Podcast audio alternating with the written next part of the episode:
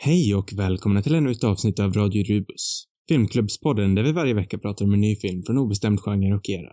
Efter förra veckans uppehåll är vi äntligen tillbaka med våran lovade Herzog dubbeldipp.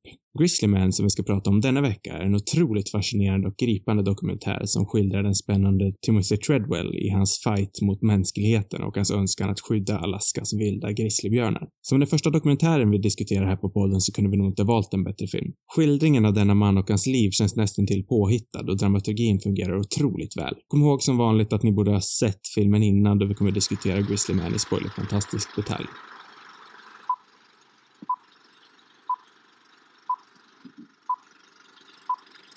Och den där jag letar efter. Vilken scen då? Jag tar det sen. Okej. Den är så jävla bra. Ja, fast... Ja, jag vill inte ta den riktigt än. Nej, okej. Eh, jag tycker vi återgår. Det känns lite fel att börja med den bästa scenen. Det känns snarare som att vi borde bygga upp till. Spara på. Ja, men då, då gör vi det. Ja, Eh, men den är otroligt bra. Jag tycker vi börjar från början istället. Okej. Grizzlymannen från 2005. En dubbeldipp av Werner Herzog. Vad betyder dubbeldipp egentligen? Nej, bara att vi ser på... Vi, vi dippade oss ner i Werners, i Werners eh, chipsdipp en Ja. gång med Aguirre, Guds frede, och nu så kör vi ner på en andra dipp här med Grizzlymannen. Vad dippar vi för något? Är det chips eller? Ja, ja. Tänker, tänker filmchips. Film, film, eh, filmchips som vi doppar i, i, i Herzog-dipp. Mm. Det är det vi Ja. Okej, gör. jag är Eh, med. förstår du nu eh, det som jag snackade om på Aguirre, Guds frede avsnittet? Om hur magisk Werner Herzogs röst är. Mm. Den är bra, tycker jag. Han har en tysk brytning. Mm. Eh, det gillar man ju. Och sen, ja vad ska man säga? Det är, det är no, jag kan inte riktigt ta den, kan du ta den på allvar? Fullt och, Jo, men jag kan det. Jag har ju lyssnat på så otroligt mycket skämt. Alltså han har ju ändå varit med. Han har varit med i Simpson-avsnitt till exempel. Han har varit med i Rick and Morty och sånt där. Så han skämtar Ja. ändå ganska mycket med sig själv och det är mycket som görs parodi på hans röst. Eh, men jag kan ändå ta det seriöst faktiskt. Även fast den ibland är väldigt... Han går in i sådana bisarra eh, förklaringar och liknelser ibland. mm. Men det är lite charmen med honom tycker jag. Ja, men jag gillar det. Det är lite, jag vet inte om jag har sett någon dokumentär som är, det känns, det är så enkelt på något vis att han kommenterar det, bara har lagt in sitt ljudspår när han kommenterar saker. Det är rätt ovanligt känns det som. Mm. Men sen har inte jag sett så mycket dokumentärer. Det bara känns speciellt. Och så med den där rösten också.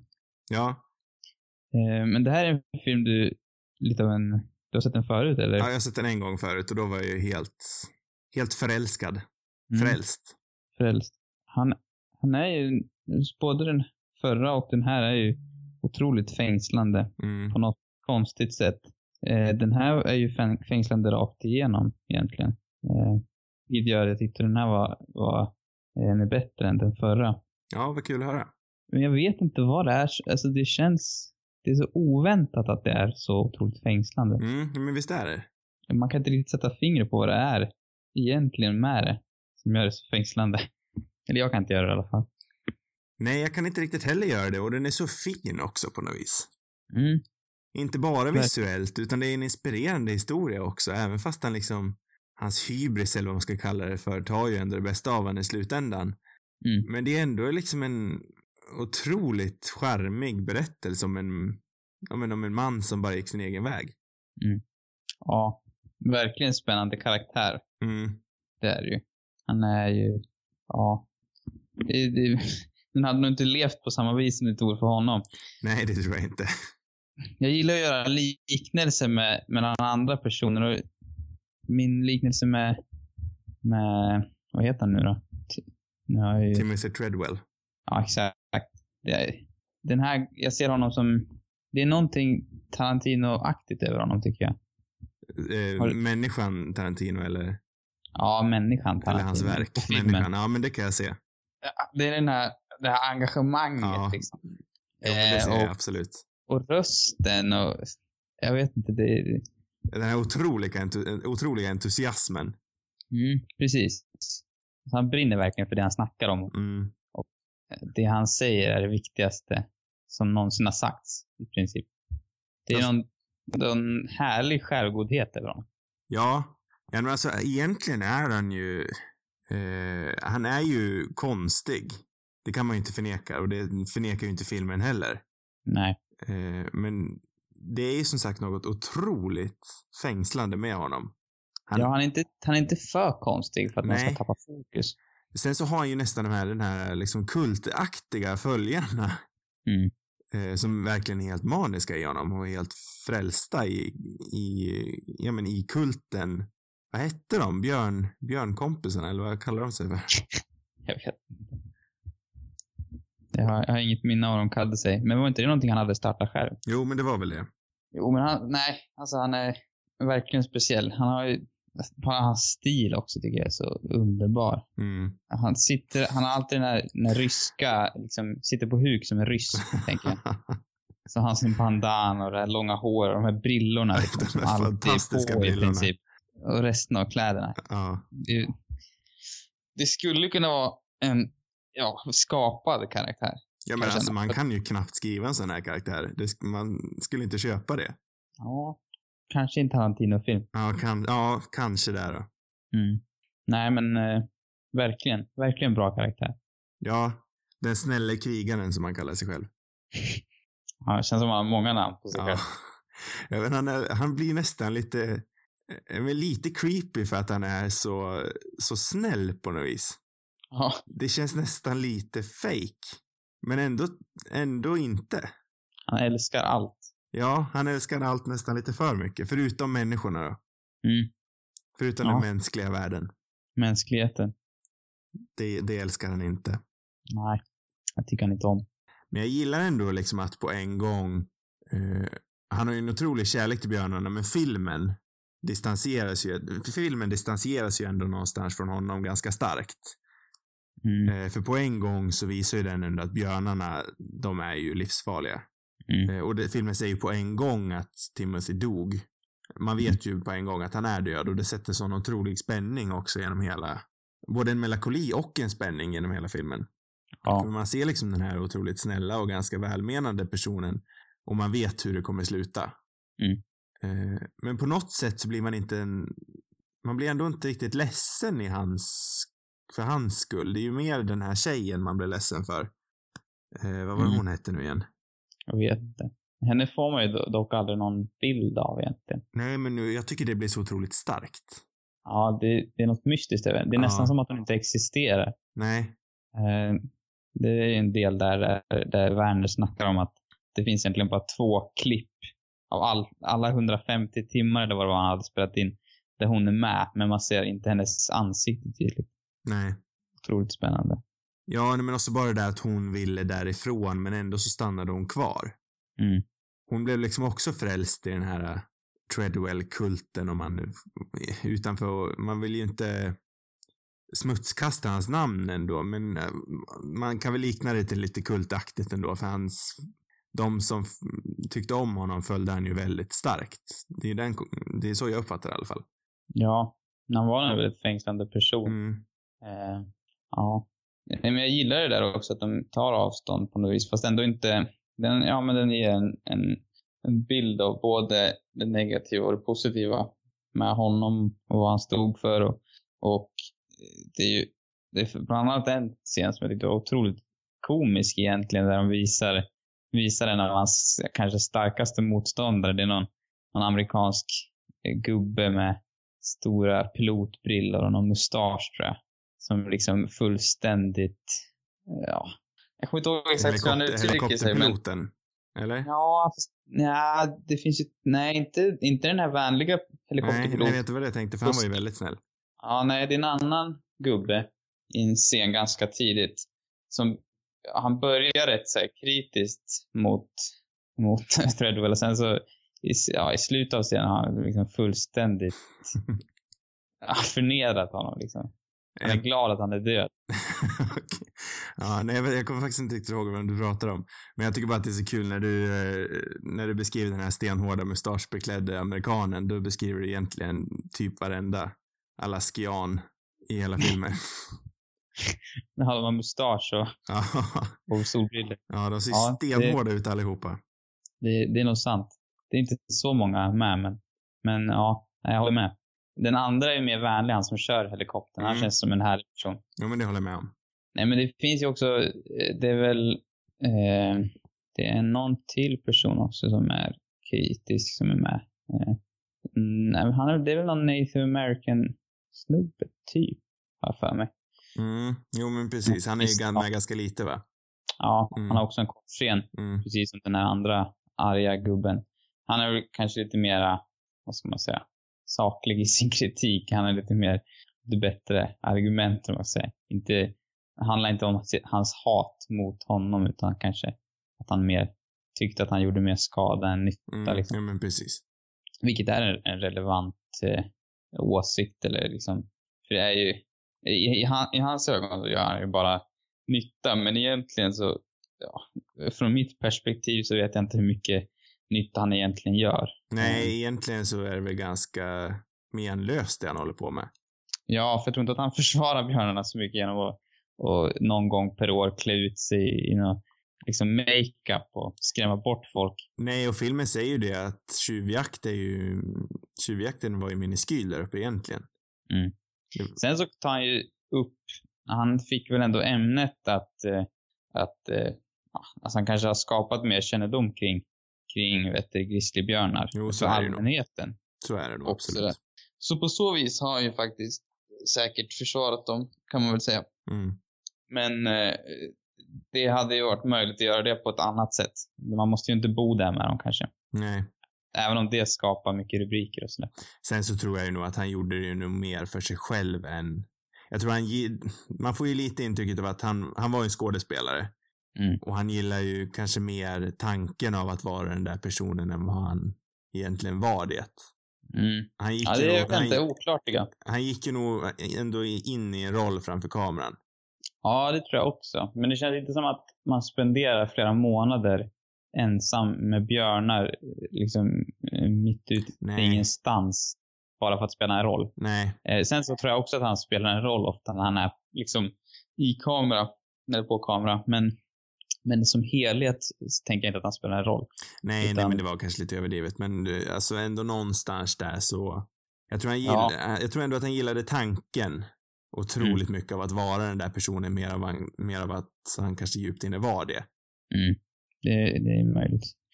Men eh, ja, det är ju intressant ändå vad han har för bakgrund och det känns ju ändå som att han, han man får ju intrycket att han haft en ganska mörk, mörk tid bakom sig. Att det här har på något sätt hjälpt honom. Bland annat mot alkoholproblem, som jag minns det. Mm. Och så vidare. Och det, det köp kan jag ju ändå köpa liksom.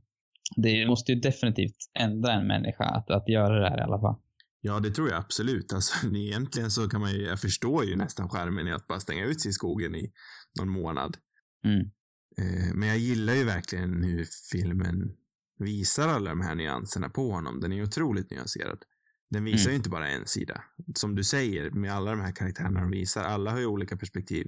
Och eh, vissa Ja. har väl mer rätt än andra och vissa har ju, ja, nej men ja. Den är otroligt nyanserad och filmen tar väl egentligen inte, Werner Herzog tar ju ställning i slutet. Mm. Eh, men filmen tar inte riktigt ställning. Regissören Nej. tar ställning, Treadwell tar ställning, alla de han intervjuar tar ställning. Filmen i sig låter tittaren besluta vad man tycker är rätt och fel. Mm. Och det tycker jag är så himla snyggt. Ja, verkligen. Det, det, ja, nej, men det är otroligt bra genomfört och, och eh, det, den här filmen hade liksom inte haft en samma kvalitet om den tydligt hade tagit en viss ståndpunkt. Nej. Nej, och sen Det är också... just den där, den egna tolkningen av, av allt man får se egentligen. Och, så sen att man får se olika folks versioner av det Mm. som är så bra. Kanske det som är fängslande också. Jo, man- jag kan tänka mig det. Eh, sen så är det mycket det här också, det där jag snackar om att jag inte riktigt vet om hur eh, om hur genuint, i brist på ett bättre ord, eh, Treadwells passion var eller man gick in i en roll. Det jag tror jag absolut att det finns en känsla av genuinitet där i. Eh, men det här med att Herzog eh, drar liksom en analys av filmskapande och kopplar det eh, Ja men Herzog pratar väldigt mycket om filmskapandet i filmen Mm. hur han liksom ser, hur han som en filmskapare ser Treadwell skapa film. Även Ja. när han kanske inte riktigt menar det. Eh, där tror jag kanske att det syns lite den här under, undermedvetenheten hos Treadwell. Mm. Eh, men just det här med att man kanske inte riktigt vet hur genuint det är. Nej.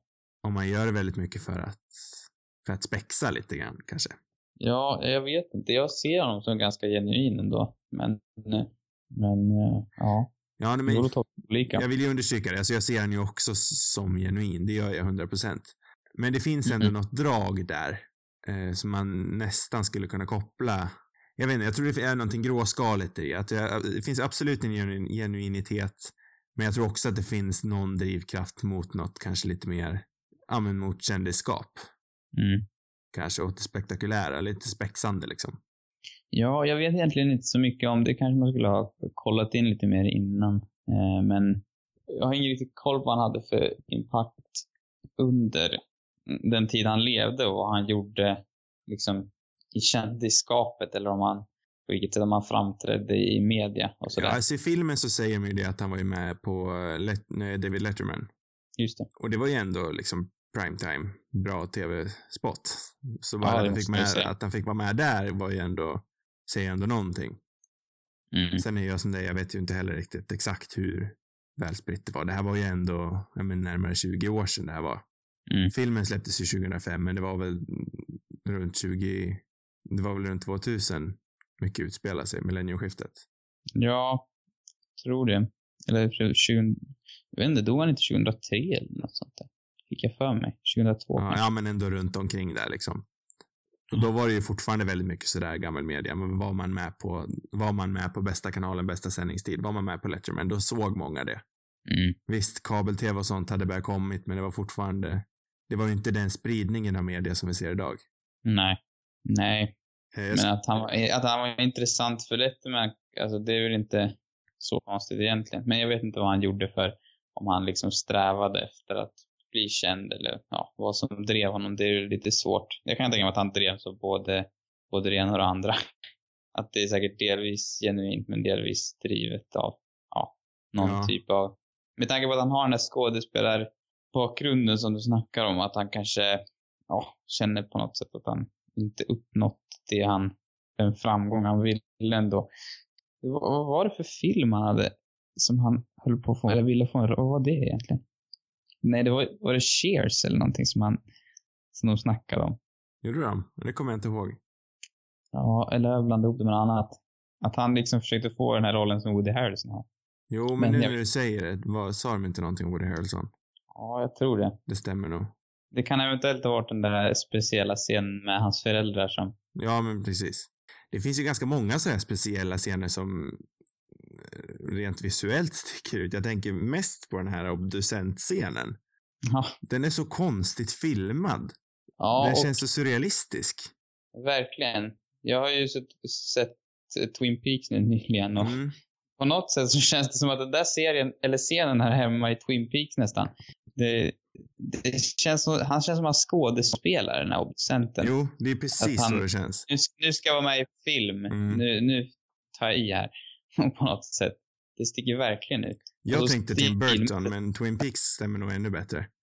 Ja, det är möjligt. Jag vet inte. Det kan vara, jag har liksom varit inne i det där, men, men det kändes väldigt off på något vis. Ja, för det är likadant när hon, tjejen får klockan av obducenten. Ja, För då känns, det känns, det är den enda gången jag tänker att hon skådespelar också. ja det är också Så konstigt. jag vet inte riktigt vad det är med den där otroligt konstiga, för entusiastiska obducenten. Vad det är med honom om han inte, om han inte kunde prata utan manus eller vad det var. Han, är- han är helt galen verkligen. Verkligen. Han kommer nära kameran och sådär. Ja. Otroligt obehaglig person. Nej men för det känns, det är ju inte bara det att han är konstig, det känns annorlunda filmat också.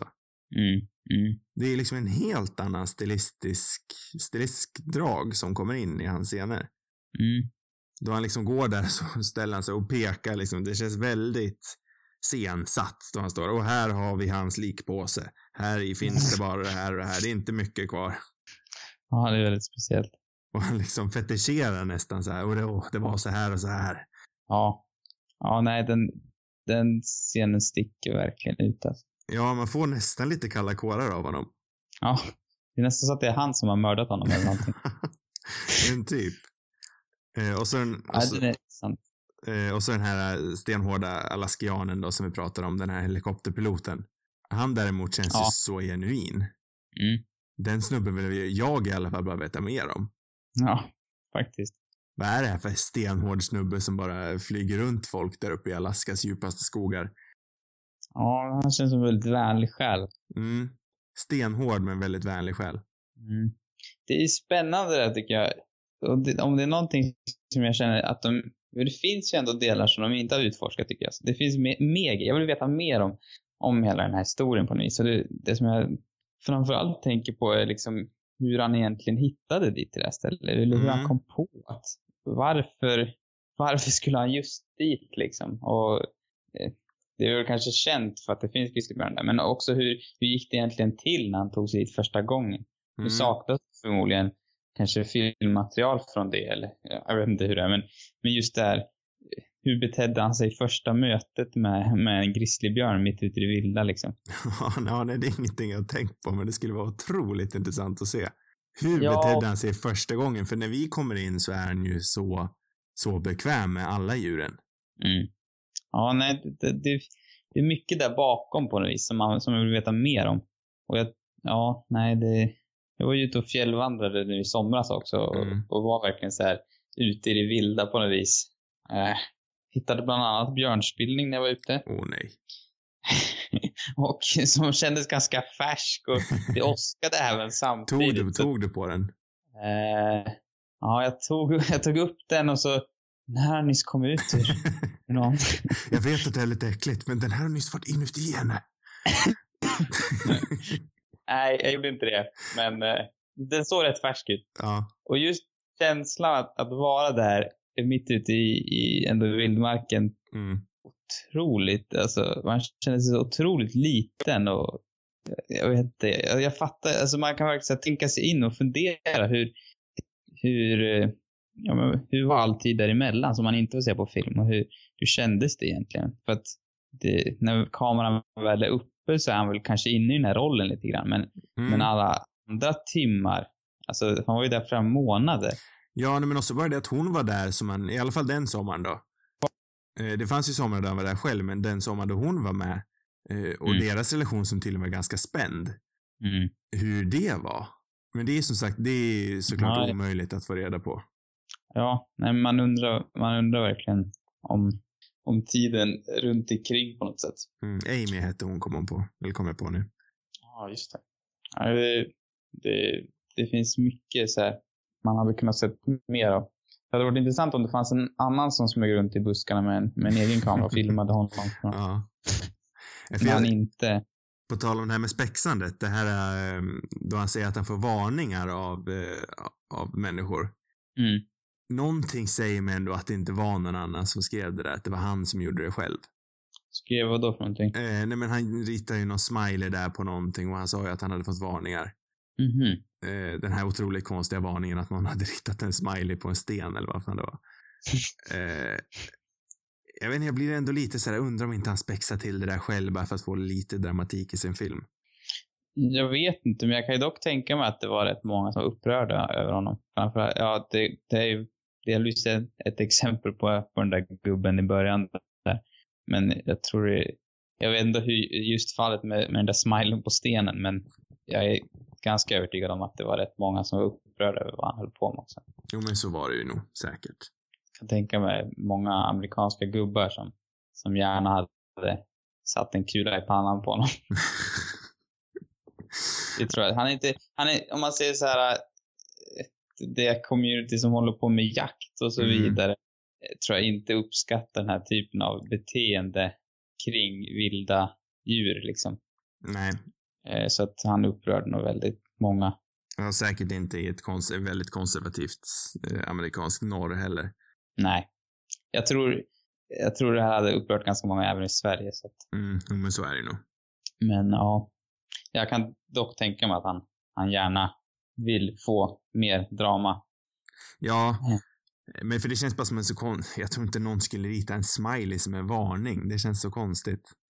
Bara det här långsökt att han skulle hitta den där pytte, pytte lilla smileyn i den där stora skogen. Ja, de visste vart han höll till någonstans. Ja, kanske.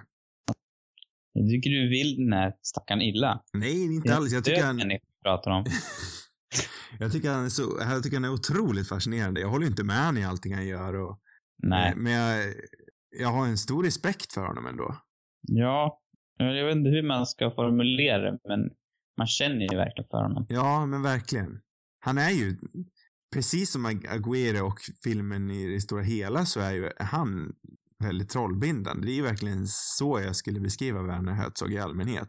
Allting han gör mm. har ju en otroligt trollbindande kvalitet över sig. Mm.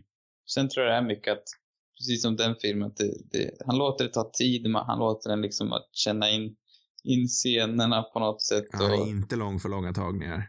Nej, och just det här, precis som i öppningen och som det är flera sådana scener genom filmen, där han egentligen sitter och, och, och pratar mot kameran. Eh, och det är någon liksom björn i bakgrunden. Mm. Det finns ju någon typ av, jag vet inte, just det där, man blir nästan stressad av att se på det ibland. Ja. För att det, han har verkligen livsfaran precis bakom sig, men han sitter bara där med ryggen vänd. Det finns ju en spänning i nästan alla scener verkligen, på något sätt. det gör det fast de ändå är så, så lugna och harmoniska. Eh, men det är ju väldigt mycket också för att... det, det tycker jag är otroligt häftigt. Ja. Sen finns det ju scener som är, som är mer liksom, vad ska man säga? Jag tycker den här scenen när, när två, två björnar slåss mot varandra, den här mm. långa tågen, den är otroligt häftig. Jo, det var det jag tänkte säga. Det är mycket, den här spänningen man känner är ju också för att Herzog väljer att klippa in våld, våldsamheten björnar faktiskt har i sin natur också. Mm. Hade han inte visat det, jag tror att man som publik hade lullats in i någon slags falsk bekvämlighet till björnarna med. Ja, det hade man ju verkligen gjort. Eh, och den där scenen när de slåss mot varandra, den, får ju den har ju verkligen kraft. Mm. Eh, man ser verkligen hur, hur ont det kan göra. Alltså, man kan bara tänka sig hur, hur det vore att bli liksom biten av en sån där jävel. Mm. Det, det, är verkligen eh, starka, alltså kraftiga djur liksom. Ja, och på tal om det så tycker jag, det kanske var den scenen du eh, antydde till tidigare. Men vi måste ju prata om den här scenen då, då de bara sitter och lyssnar på, på scenen, eller på ljudet när de dör. Mm. Bara den scenen du antydde till då, eller? Nej, Nej. jag har, Nej, jag har en ännu bättre scen. Nej, men alltså den scenen är ju fantastisk. Mm. Verkligen. Eh, och att vi, all, att vi som publik aldrig får höra det det är bara Werner. Det är ju den enda gången vi får se Werner. Vi får aldrig se hans ansikte, men han är ju med i bild. Mm. Eh, och det här, då blir det lite metakommentar, men att man just liksom vet. Fast han agerar ju väldigt känslokall i sin narration med. Att vi vet mm. som publik att våran berättare är väldigt känslokall. Han, han ser ju på världen ganska, eh, ja vad ska man kalla det för? Han, ja, men han ser på det väldigt kallt. Och att han blir så tagen av ljudet han hör och att han berättar för henne att du får aldrig lyssna på det här, förstör det här bandet. Jag tror det är bäst för dig. Mm. Det blir så himla starkt. Också sen, det finns ju en, jag såg någon YouTube-video om det här som jag la ut det väldigt snyggt. Eh, eskalationen mellan de scenerna. För det mm. börjar ju med den här galna obducentscenen. Eh, och sen kommer jag inte ihåg om det klipps till björnarna som slåss eller, eller Werner-scenen eller om det är tvärtom. Men de där tre följer ju varann, varann på rad och det blir en otroligt snygg eskalation. Mm. Det är min favoritscen. Ja. Min favoritscen, den är, den är väl snäppet, på en snäppet högre nivå. Okej. Okay. Um, ehm, ja. Jag väntar med spänning, eller vill du vänta med det lite mer? Nej. Ska vara helt ärlig så är det ju inte den bästa scenen, men det är ju, det, jag tyckte bara det var så, han, han uttrycker gärna sin kärlek till, till allt och alla. Men just det, den här scenen, inte allt och alla, det, det var fel, men till alla djur. Den här scenen är på något sätt toppen av det. Alltså han har tagit det längst. Det är först björnarna, mm. sen är det rävarna, ja, sen är det ett bi. Du minns inte den här scenen? Nej, det, det gör jag inte. Det, det är handhållen film på en liten blomma där han hittar ett bi som ser ut att ha dött. Eh, och ja, han beskriver sin kärlek till det här stackars bit. Och han är väldigt bekymrad över att det har dött där på blomman. Nej. Sen är inte bit dött tror jag, utan jag tror det får liv igen. Rör sig lite grann. Men det är just när han liksom med den här handhållna kameran bara uttrycker sin kärlek till det här lilla bit. Mm. Just den scenen tycker jag är helt underbar. Mm. Det, det är på något sätt, där får man verkligen se den här kärleksfulla sidan av honom. Mm. Som han egentligen visar upp genom hela filmen. Och det, det, blir, det blir väldigt komiskt också. Eh, den, den scenen måste vara genuin också känner jag. Ja, Hans det tror kärlek jag också. djuren. Ja, men också då tänker jag, du nämnde ju det också, jag tänker på det här när han börjar snacka om, eh, ja men hur sexig en björnen är. Ja, just det. Jag svingar ju inte åt Ja, det det- hållet själv, men han, han tycker att det är en, är inte, något, sånt- är inte någonting sånt han säger. Ja, Jag tycker ju om tjejer, men hade jag gillat björnar då, uh, då hade det varit dig. han säger väl till och med att det går inte riktigt tillräckligt dåligt än med tjejerna. Nej, men just det, så är det, ja. Ja. Det finns också en underbar scen här, när en av de här rävarna har tagit hans hatt. Ja, Eller mössa eller vad det är för någonting. ja, Ja, den, han liksom jag, med handhållen kamera jagar den här räven helt upp, alltså otroligt upprörd. ja. Det där är min favorithatt, det får du inte ta. Den är också bra. Jag Det är är, nästan de där handhållna filmerna som är, känns nästan mest genuina. ja. Det är som att han, ja, men det är ju Ja, för jag- att de, de är ju inte scensatta. De är, det är ju inte meningen att de ska vara där. nej jag tror inte det. Om man inte har dödat bit och placerat ut på en blomma då. Och tvingat räven att ta hans hatt. Ja, vem vet, han kanske är helt jävla sjuk. Kanske har stageat alltihopa. Nej, men för det är ju verkligen det som är det mest fascinerande då den här, då, då spexarsidan av han, då man liksom ser när han tar av den. Mm. Då han, han, han har liksom övat in någonting han ska säga, men det blir inte så bra nog. Och de här korta sekunderna innan han börjar prata igen, Mm. då man liksom ser att eh, fan det där var skitdåligt, fan vad dålig jag är. Sen slår han på det igen. Ja. Att man får, att man får se sånt är ju hur intressant som helst. Det säger Ja. ju så mycket om han som, om han som eh, karaktär, om man kan kalla honom för det. Mm. Ja, det, det, det är verkligen intressant att få den, den inblicken precis innan han liksom startar, om man ska säga. Mm. Kan, Det är verkligen värdefullt, allt det här materialet som man har ändå filmat. mm. Det finns säkert, det finns säkert rätt mycket mer man skulle kunna kolla på. Ja, det gör det ju absolut. Det finns ju säkert hur många timmar som helst som inte är med. Ja, ja. Jag tänker väldigt mycket på slutet, eh, det här att Herzog faktiskt får en riktigt snygg... Jag var lite rädd att det skulle vara svårt att snacka om en dokumentär. eh, För jag Mm. ville ha tagit en sån väldigt länge, men jag tänkte ändå att Grizzlyman, den har ju sån otroligt snygg kurva. Mm. Eh, men just det här med att eh, det Treadwell inte vet är att han säkert kollar i ögonen på sin mördare Mm. där i slutet och det är ju så kallt. Mm. Man får ju nästan kalla kårar av den här björnen. Ja, det ser otroligt obehagligt ut. Ja. Den är liksom, ja. Jag vet inte om det är den som förekommit tidigare också som står och liksom kliar sig mot något träd eller om det är en annan björn men det, Ja, Det borde väl vara någon annan björn, för de säger väl att den björnen kom ju från, kom ju inlands någonstans ifrån, när de andra hade gått i det. Mm, okej. Bara det att han dog, han dog ju för att han var där för länge. Ja. För han sa ju det någonstans i slutet där, nu har jag varit här längre än vad jag brukar vara, men jag kan bara inte lämna, jag måste se till att någonting har hänt. Eh, och, anledning, och just anledningen att han stannade för länge, det var ju det som gjorde att han dog. Mm. För då kom de här mycket elakare björnarna in. Ja. Fy fan. Så han dog ju ändå någonstans av sin hybris. Ja. Eller det var det väl aldrig en fråga om egentligen. Vad för någonting? Nej, men det var väl aldrig en fråga om att han dog av sin hybris egentligen. Nej, man man nej. förstod ju att hans hybris till att han var kompis med de där björnarna skulle ju ta livet av honom till slut. Ja.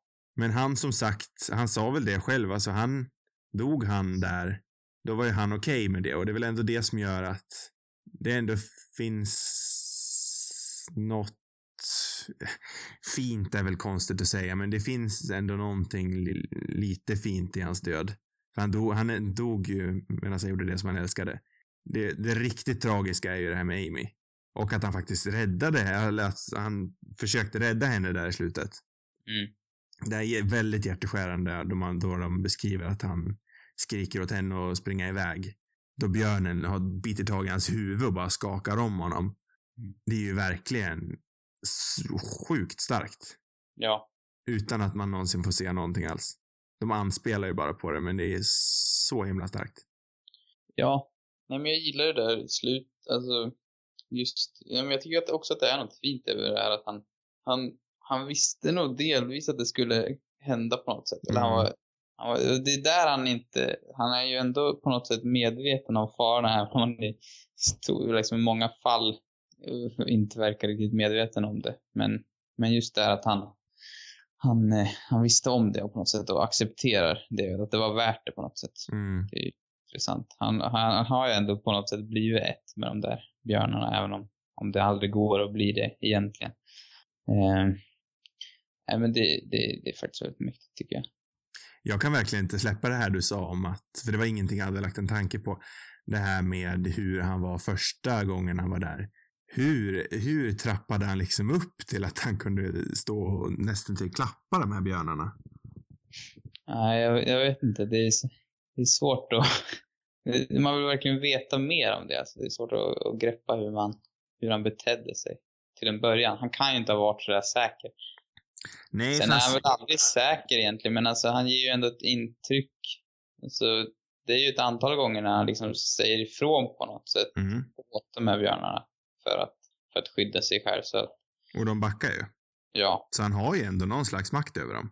Ja, ja, jag tror de, han har ändå fått någon typ av respekt från dem. Mm. Eh, eller om, det är just det som är så roligt med han den här eh, gubben i början där, för att för han, snackar, han snackar just det där om, om varför björnarna inte dödar honom. Och han, han, hans teori är mer att, att de är så förvånade över att han är så efterbliven och knäpp liksom, så att de vet inte vad de ska göra sig till med honom. det är verkligen så här, ja. ja, Det, du borde se den scenen igen. Jo, men Och så jag bör, jag bör, ju mer du beskriver det så börjar jag komma ihåg han. För han var ju också bara med i en scen, va? Ja, Mm, Så det, precis. det, det startar hårt kan man väl säga, men man kan, kunde aldrig tänka sig hur hårt det skulle sluta liksom, när han, Nej, när han kallar den här döda människan för jo, efterbliven. men precis. Ja, jo, men det kommer jag ihåg att jag också reflekterar över. Mm. Har du något mer att säga? Jag tror jag är klar. Eh, jag har nog inget mer viktigt. Ja, det enda jag sk- skrivit är eh, Rain Scream. Ja, han skriker på regnet. Ja, i tältet där ja. Det är också en bra scen Mm, egentligen. det är en alltså. jättebra scen. Egentligen, det, jag tycker inte det finns någon dålig scen i den här filmen. Nej, nej. Den är, men där är också det där att han låter, alltså det får ta tid och Mm. Och där tycker jag också är, eh, man får lite mer inblick i det här, mer os, även om det är liksom, det känns mer ostageat eller det känns mer spontant på något sätt. Och där får man lite inblick i hur, så här, all den här andra, andra tiden som man spenderar där. Mm. Liksom att det inte bara, satt inte bara där på huk och gosade med björn, utan det fanns, det var andra Ja, det fanns nätter då han fick ligga med ett blött tält som pressade mot honom. Ja, men precis. Då får man ändå lite inblick i, Mm. i någonting mer. Eh, det tyckte jag var bra. Mm. Nej, men annars har vi inte så mycket mer. Nej, Jag får bara tacka för en väldigt trevlig upplevelse. Jag tycker det var, det var verkligen en, en bra film. jo, men jag misstänkte nästan det. Jag har ju som sagt velat snacka om en dokumentär väldigt länge och då är ju den här egentligen den enda jag har tänkt på. Ja, men den har, den är, det är ju någonting nästan, alltså det är nästan som en spelfilm delvis Ja. för att han är så karaktärsrik. Sen det är ju kanske det som ofta bra dokumentärer också innehåller. Liksom bra karaktärer också. Men ja, verkligen intressant film. Ja, nej men och dels bara hur liksom det här han spelar till, han, till Herzogs tidigare. För han drar ju själv den jämförelsen. Eh, han säger någonting om att eh, jag har ju själv varit mycket i den djupaste urskogen så jag vet, jag kan relatera till Treadwell. Mm. Han säger någonting sånt. Mm. Och sen någon gång så kastar han ju, kastar Herzog också shade på, på Kinski. Jaha, det minns inte jag. Han säger någonting om att han, jag har sett sån där mani i mans ögon förr. Och då kan man ju endast anta att det är Kinski han pratar om. Ja. Det är det är någonting väldigt så här, tematiskt som, som stämmer väldigt bra överens med båda de här filmerna. Det är en galen man i center och Mm. Ja, jag utspelar sig mitt ute i vildmarken. det var en riktigt intressant dubbelvisning på det sättet. Mm. Eh, men jag antar att vi inte kör på det temat nästa vecka. Nej, det är ju kanske dags för någonting annat. För eh, nästa vecka hade jag tänkt att vi skulle se Lost in translation. Nej, fan vad kul. Den har inte jag sett någon gång faktiskt. Nej, inte jag heller. Underbart. Jag såg, den hade kommit tillbaka på Netflix nu va? Ja, precis. Så den passar perfekt. Och eh, det vore intressant att snacka om, om Coppola också, som, Mm. som ändå, måste säga, är en av de moderna tidens autörer, eller vad man ska säga. Det är hon ju verkligen. Eh, så att, mm. Kommer du inte ihåg att jag som till och med köpte den på DVD av allting när vi var på en resa i somras? Ja, men just det. Då cavade jag och köpte den på DVD för jag hittade den så billigt. Jag som inte brukar köpa det, men. Och så Mm. någon månad senare så dök den upp på Netflix. Det kanske var tack vare dig. Ja. Ja, ja, det är som det är. Men det tycker jag ska bli otroligt spännande. Mm. Det blir trevligt. Ja. Eh, så eh, passa på att se på den till nästa vecka. Fler avsnitt hittar ni på cinemarubus.com. Har ni frågor och vill ha svar eller har ni förslag på film som vi ska se, skicka in det till cinemarubus.gmail.com. Tack för mig och tack för dig Sam. Tack, tack. Godnatt. Godnatt.